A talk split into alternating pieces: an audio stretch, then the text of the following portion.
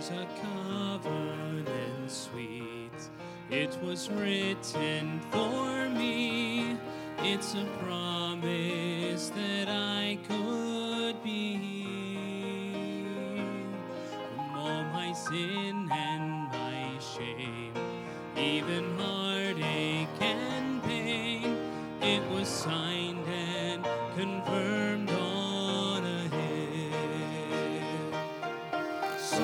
rest my case at the cross.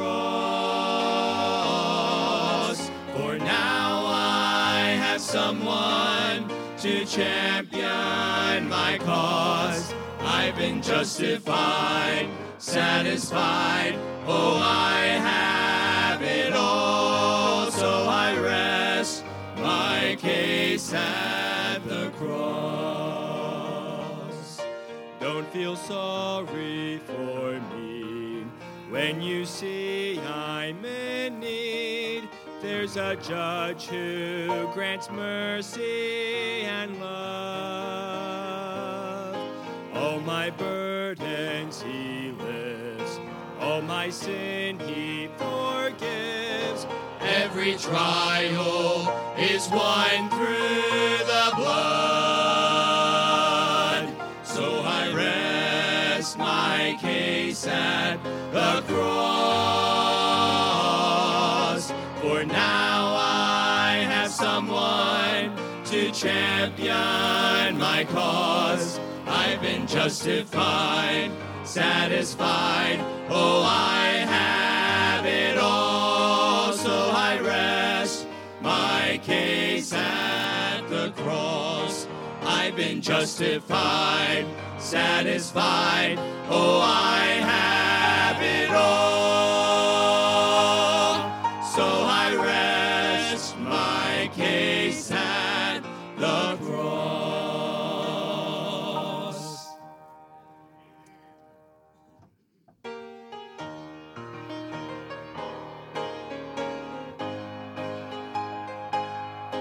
There is coming a day when no heartache shall come, no more clouds in the sky, no more tears to dim the eye.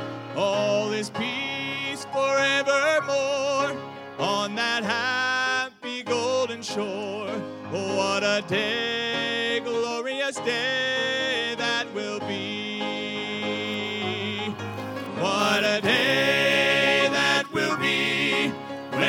Jesus I shall see. And I look upon his face, the one who saved me by his grace. When he takes me by the hand and leads me through the promised land. What a day, glorious day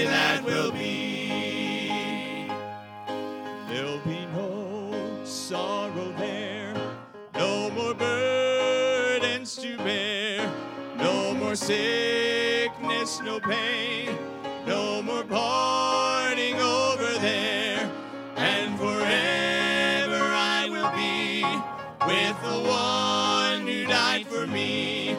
What a day, glorious day that will be. What a day that will be when my Jesus I shall see. And I look upon his face, the one who saved me by his grace. When he takes me by the hand and leads me through the promised land. What a day, glorious day that will be. What a day that will be when my Jesus I shall see. And I look upon his face, the one who saved me by his grace.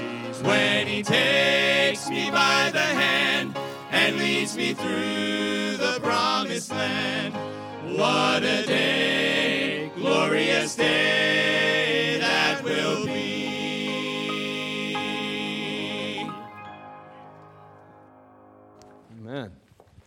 About the only one this sickness benefits is the bass singer over there, Mark. he finally sounds like a bass. No, actually, he's not sick at all. He's just got a good voice. Anyway, we thank the Lord for him. All right, take your Bible tonight. Turn over to Psalm chapter 127 tonight. Psalm 127. We're gonna, I'm gonna kind of start a, eh, not a long series, just a real short series, really, just a couple of weeks, probably two or three, maybe, uh, dealing with a happy home. So, I'm gonna talk a little bit about a happy home. so, Psalm chapter 127. And uh, boy, I tell you what, I'm pretty excited. I enjoyed that. That was good. I like to hear that singing, and those guys do a great job, that's for sure. 127. and boy, Brother Andy, I, I want to thank you, man, getting that thing taken care of. Way to go, man. I mean, troubleshooter extraordinaire. That's awesome, dude. Way to go. Man, I, I thought we were cooked.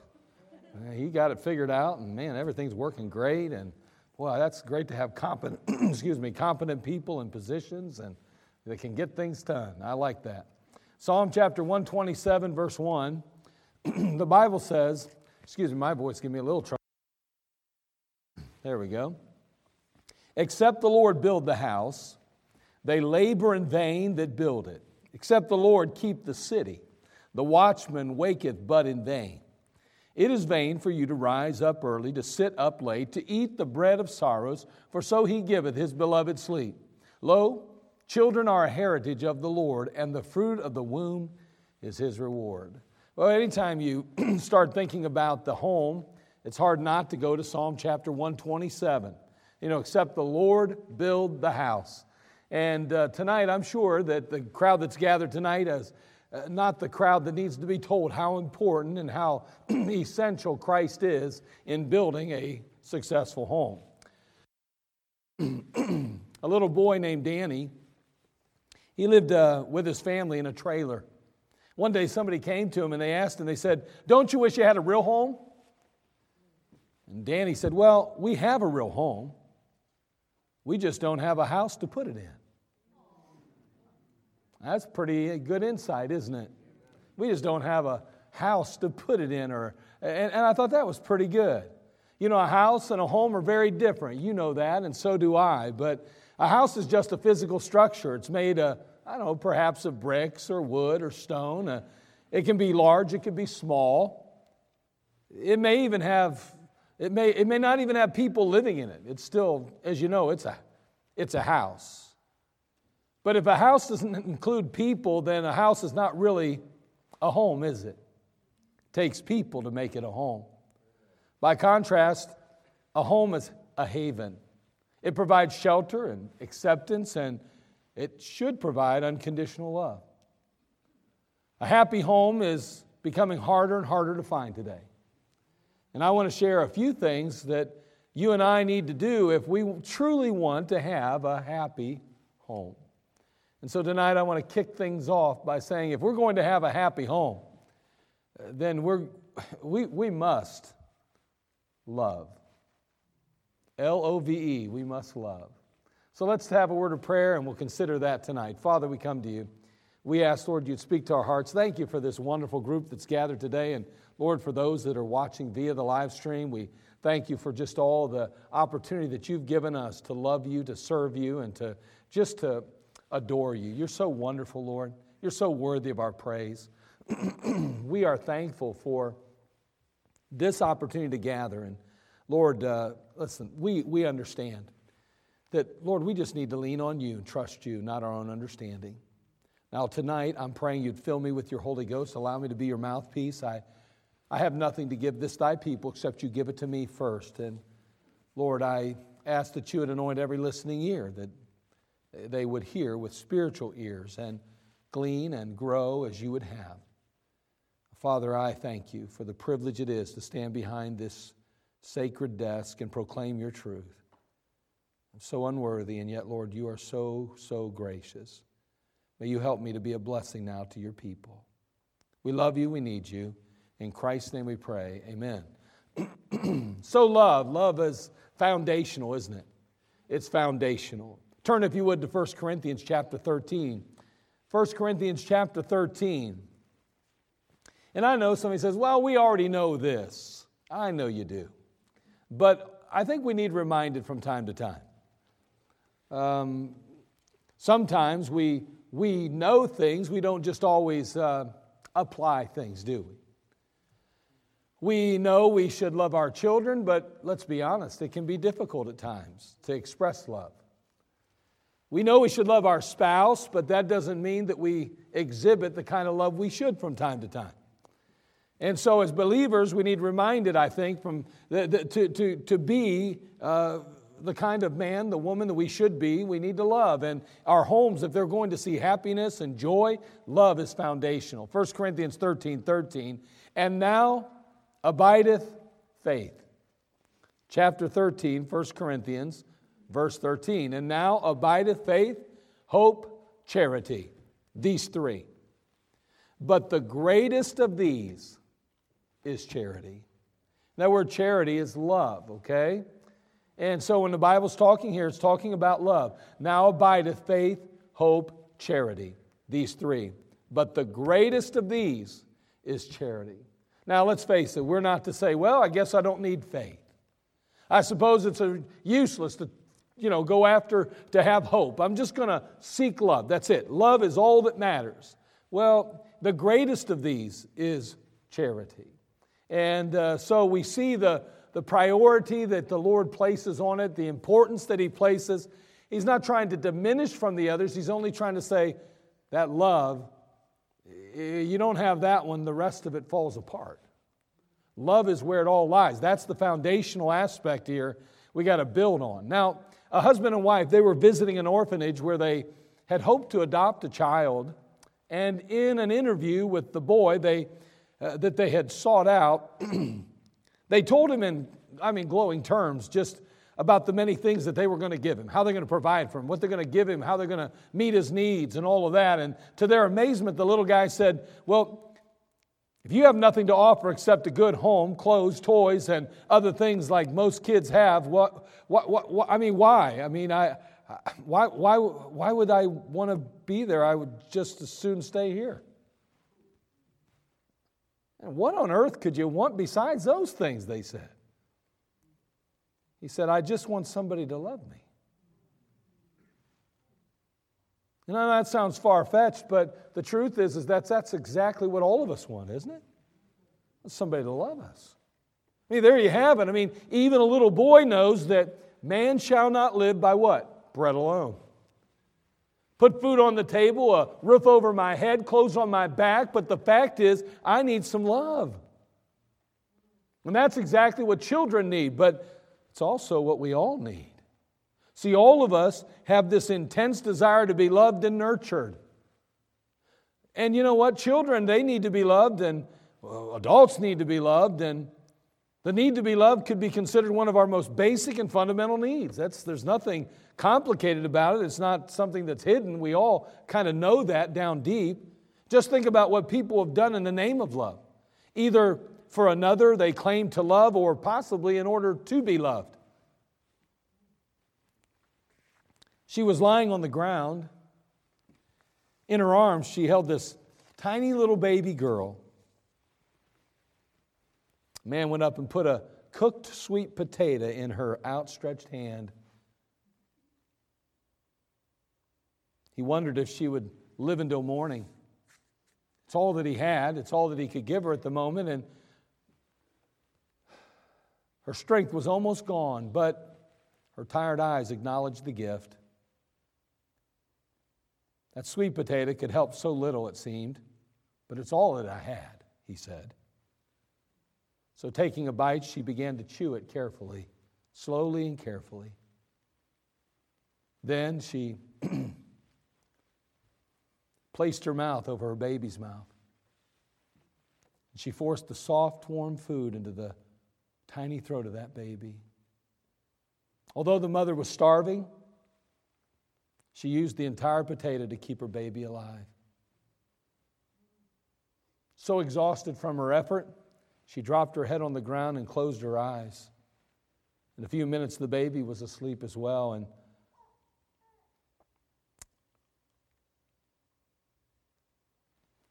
the next morning, the man who had given her the sweet potato learned that the mother's heart had stopped in the middle of the night, but her little girl lived. Now, one of the forms that the need to be loved takes is called contact comfort. It's the desire to be held, to be touched. It's very important. Findings show that babies who are deprived of this contact comfort, particularly during the first six months after they're born, they grow up to be psychologically damaged. As early as the 1930s, researchers were beginning to identify the long term damage associated with disrupted or limited attachment opportunities, they called them. John Bowlby, he was a British psychologist and psychoanalyst who believes that early childhood attachments played a critical role in later development and mental functioning. In Bowlby's The Origins of Attachment lecture, he alluded to this. He said, during the 1930s and 40s, a number of clinic, clin, uh, clinicians on both sides of the Atlantic, mostly working independently of each other, were making observations of the ill effects on personality development of prolonged institutional care and or frequent changes of mother, uh, mother figures during the early years of life. Bowlby's 1953 maternal de- deprivation hypothesis proposed that, quote, warm, intimate, and continuous relationship with a mother figure or mother is necessary for healthy psychological, emotional development. Mother love in infancy or childhood is as important for mental health as the vitamins and proteins for physical health. He would point out uh, in his research, and again, some will try to discount the research, and I mean, maybe there are some points that possibly, you know, uh, you could dispute. I'm not going to say there isn't, but I do think and believe, based on what I've read and what I've looked into and what I just have seen in my life, I think there's something to this. He would point out some consequences of maternal deprivation. And meaning maternal, meaning a motherly or that, that person. And again, in the 1930s and 40s, primarily as mothers. And then as we get into the newer things, they're kind of inserting words like mother figure and that's why I read it because it's in the text, but it wasn't in his original text.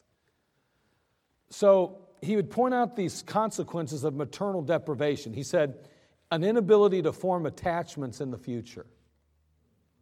Okay, so what he's saying is, is that if there was a lack of, uh, of that closeness, that touch in a child's life early on in their life, that it would ultimately or could possibly enable them to form attachments in the future, proper attachments. Another one of those uh, consequences was affectionless psycho, psychopathy, he said. That means an inability to feel remorse. Okay? And again, someone say they have no conscience. Okay? Well, sometimes that may be derived or uh, come uh, forth from the fact that there may not have been enough touch, there may not have been enough closeness, uh, attachment developed early on. Then there's also this element of delinquency, behavioral problems in adolescence.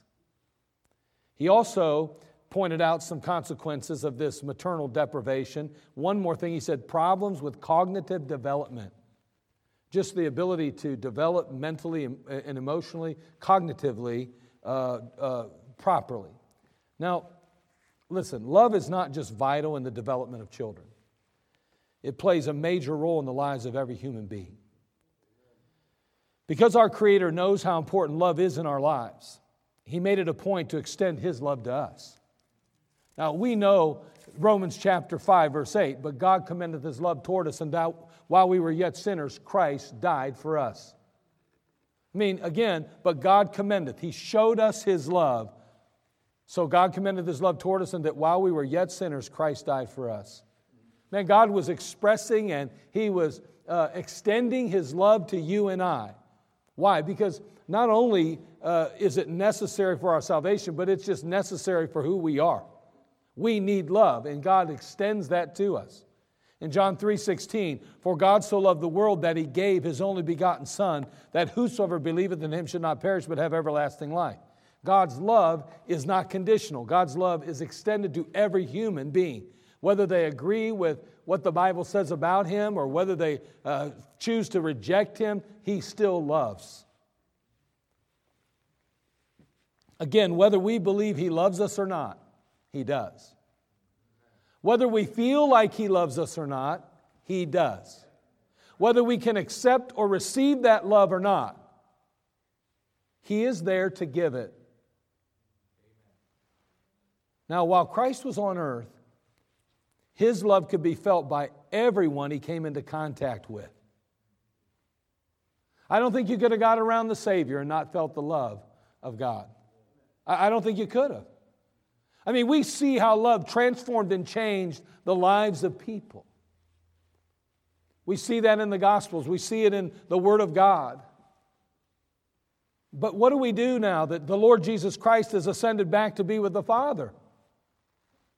John would remind us of Christ's words. Turn, if you would, to John 13. John chapter 13, verse 33.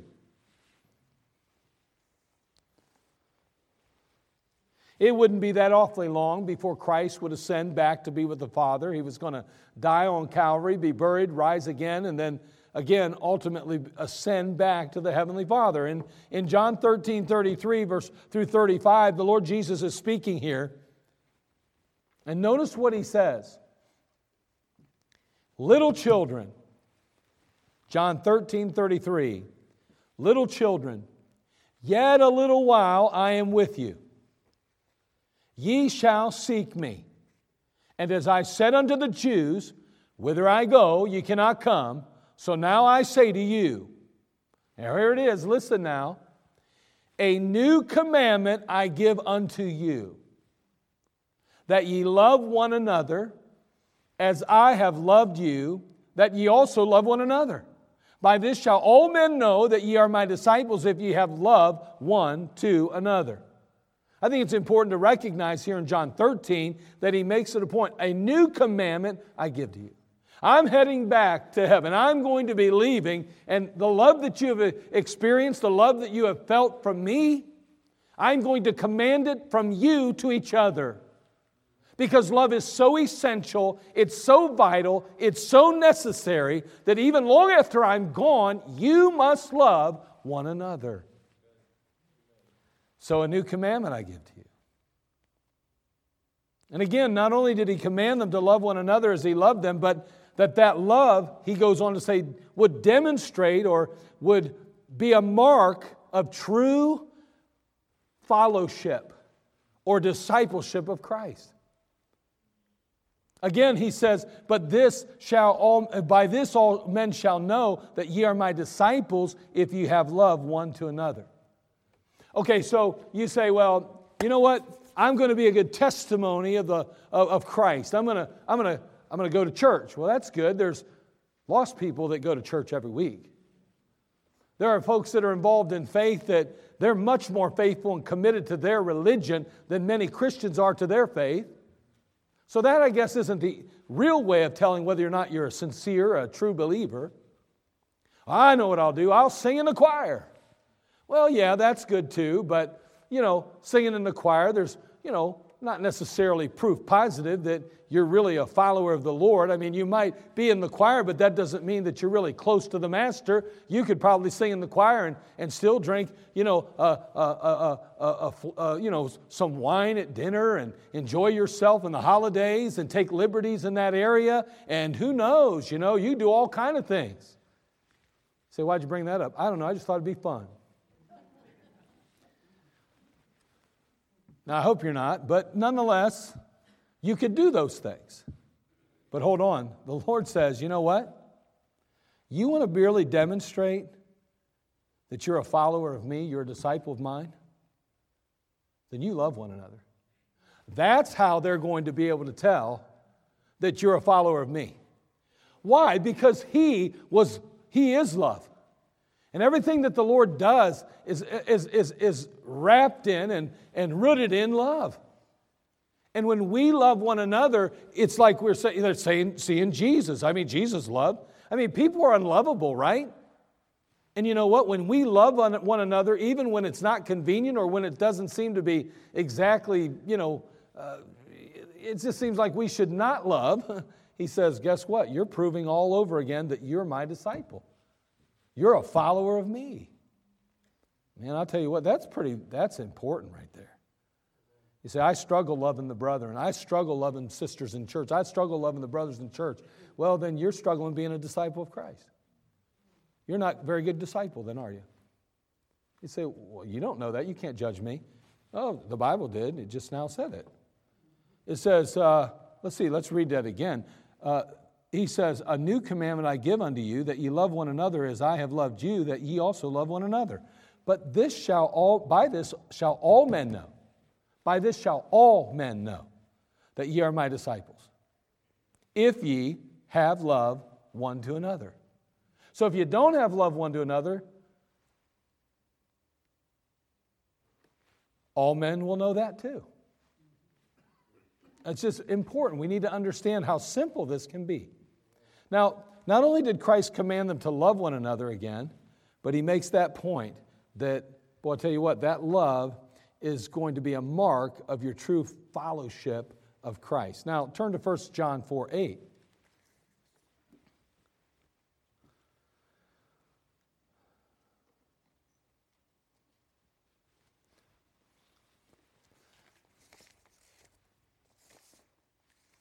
Now, in, in 1 John 2, he goes on to say, uh, I, No new commandment do I give you. Love one another. Well, why would he do that? Because he's already given the command. It's already been given. But notice what he says in 1 John 4 8. He goes a step further now. Not only will they know you're my disciple or not my disciple based on whether or not you love one another, but notice this. He goes on 1 John 4 8. He that believeth, excuse me, he that loveth not knoweth not God, for God is love. I don't know about you. That, that's, man, that's pretty heavy duty right there. And then verse 16. And we have known and believed the love that God hath to us.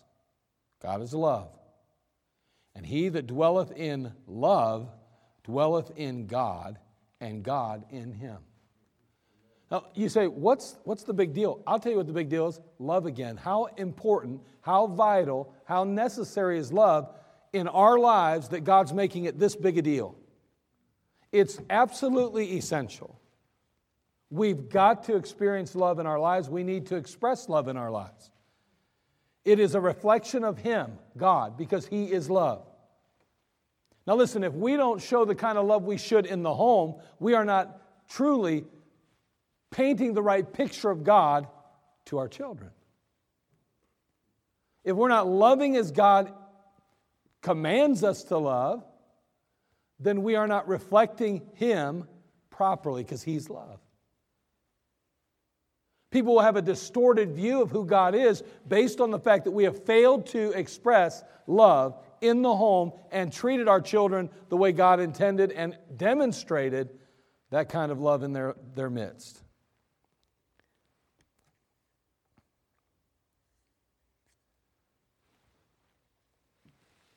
Love is vital in our lives if indeed we ex- are to experience a sense of well being satisfaction, completeness.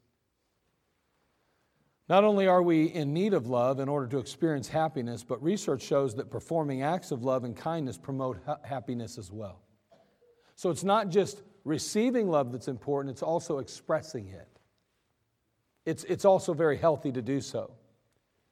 It, it appears that even the, the, the, smallest acts of kindness generate such a, uh, just as much happiness as do large acts.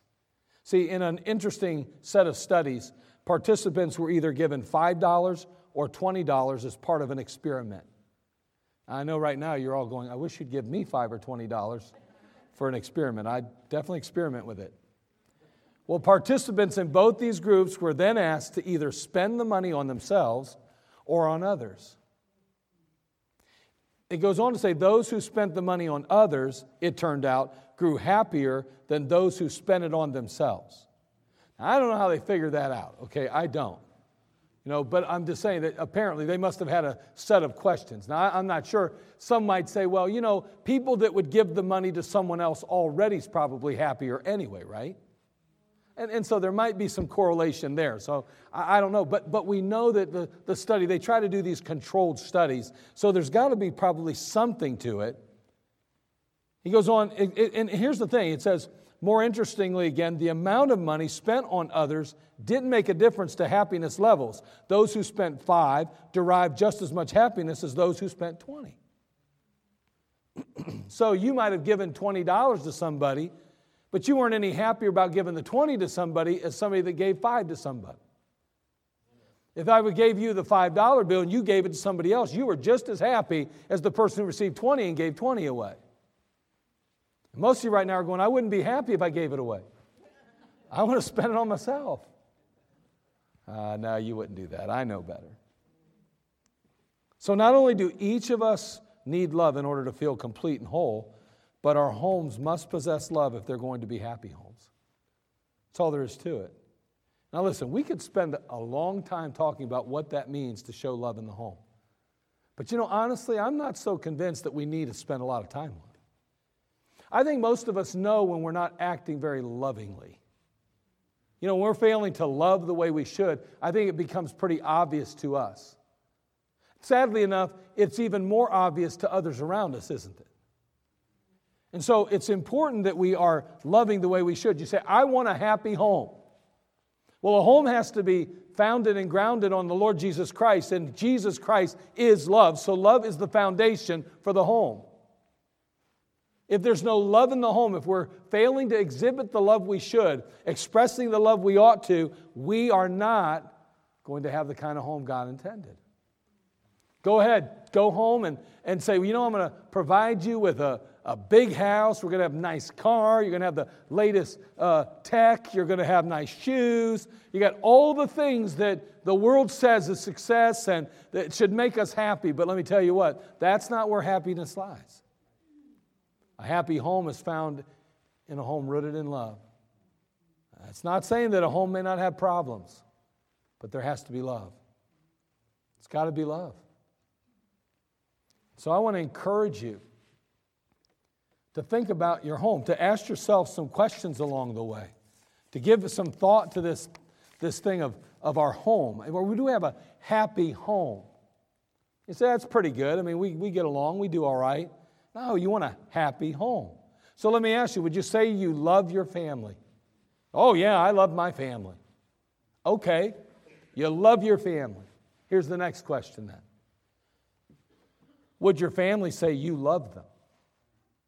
Now, listen, there's a big difference between you saying you love your family and your family saying you love them. For instance, how many times has a dad or a mom said, I love my kids, but their kids don't feel loved? You know, dad says, Well, you, if, I, if I didn't love you, I wouldn't do this and this for you. And they're saying, Yeah, I know, but, and, and let me just say it this way when's the last time you picked up a football and played catch with me? To a little kid, absolutely, mama and Others should be saying, listen, you need to t- understand your dad loves you. Did you see this? There would be no roof over your head if daddy didn't love you. Daddy loves you so much that he works super hard so that you can have food in your belly and clothes on your back and a roof over your head. Mama needs to do that, no doubt about that. I get that. But I'll tell you what, Dad, sometimes we need to just take that football out, or maybe we sit down and color with, or we even drink some tea with our little daughters. And they say, Boy, Daddy loves me. There's a difference. It just sometimes we, we just need to do those things sometimes. So, would you say you love your family? Yes. But would your family say you love them? And finally, number three, what do you do for them or with them that would reassure them that they're loved by you? Years ago, a fellow by the name of Tim LaHaye, he wrote a book called Love Languages. And he, he kind of kind of broke down that or made the, the distinction that people, different people receive love differently, okay? And, and he kind of, you know, he kind of used a, a gas tank, you know. Uh, is your gas tank full? And, and some people, in order to get a full tank, uh, they, they, they're touchy-feely people. They want a hug. They want held. They want physical touch, things like that. That's how they really fill up and they feel loved. Other people, you know, you, you can imagine there's just different things. And, and I believe, if I'm not mistaken, it's been years since I read it. I think there were five love languages. Now, I think he's on to something, okay?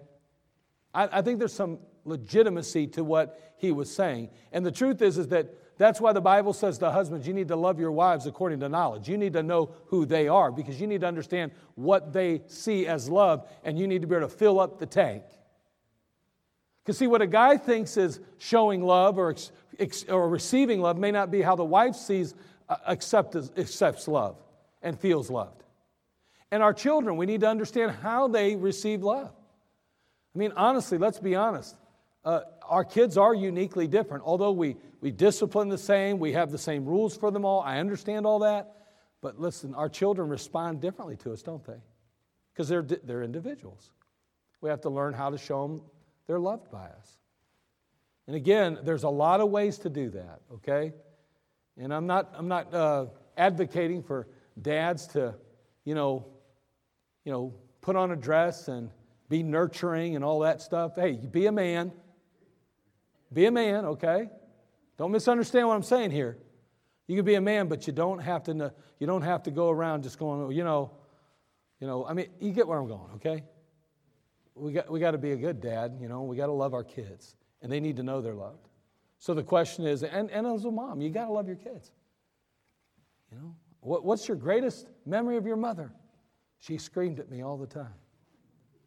Oh, isn't that nice? Right? You get where I'm going? And, and, and again, sometimes that can be construed as love. If it, that's all they get, and, and a child may start to say, oh, that, so that's normal. Oh, okay. I'm just saying we need to be careful. Let's, let's lay it out. Let's love the way God intended. But what do you do for them or with them that would reassure them that they are loved by you? Think about that sometime. Really give some thought to it. Instead of just saying, I know I love them and they should know I love them. Why? Why? I want you to think about that. And I think you'll come up with good ways to show love. And boy, I'll tell you what, when we start to show love to those we love, it'll pay dividends. First and foremost, it'll reflect God the Father the way He once reflected.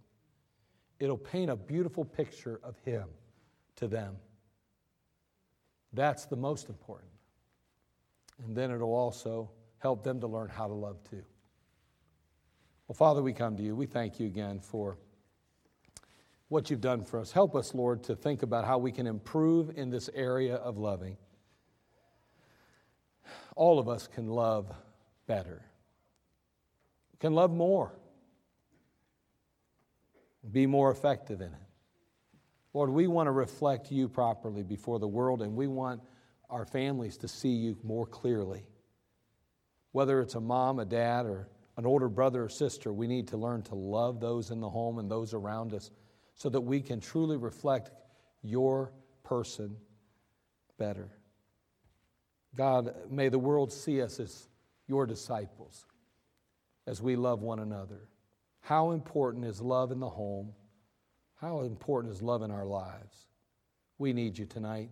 Thank you for your wonderful love. We're so grateful for it.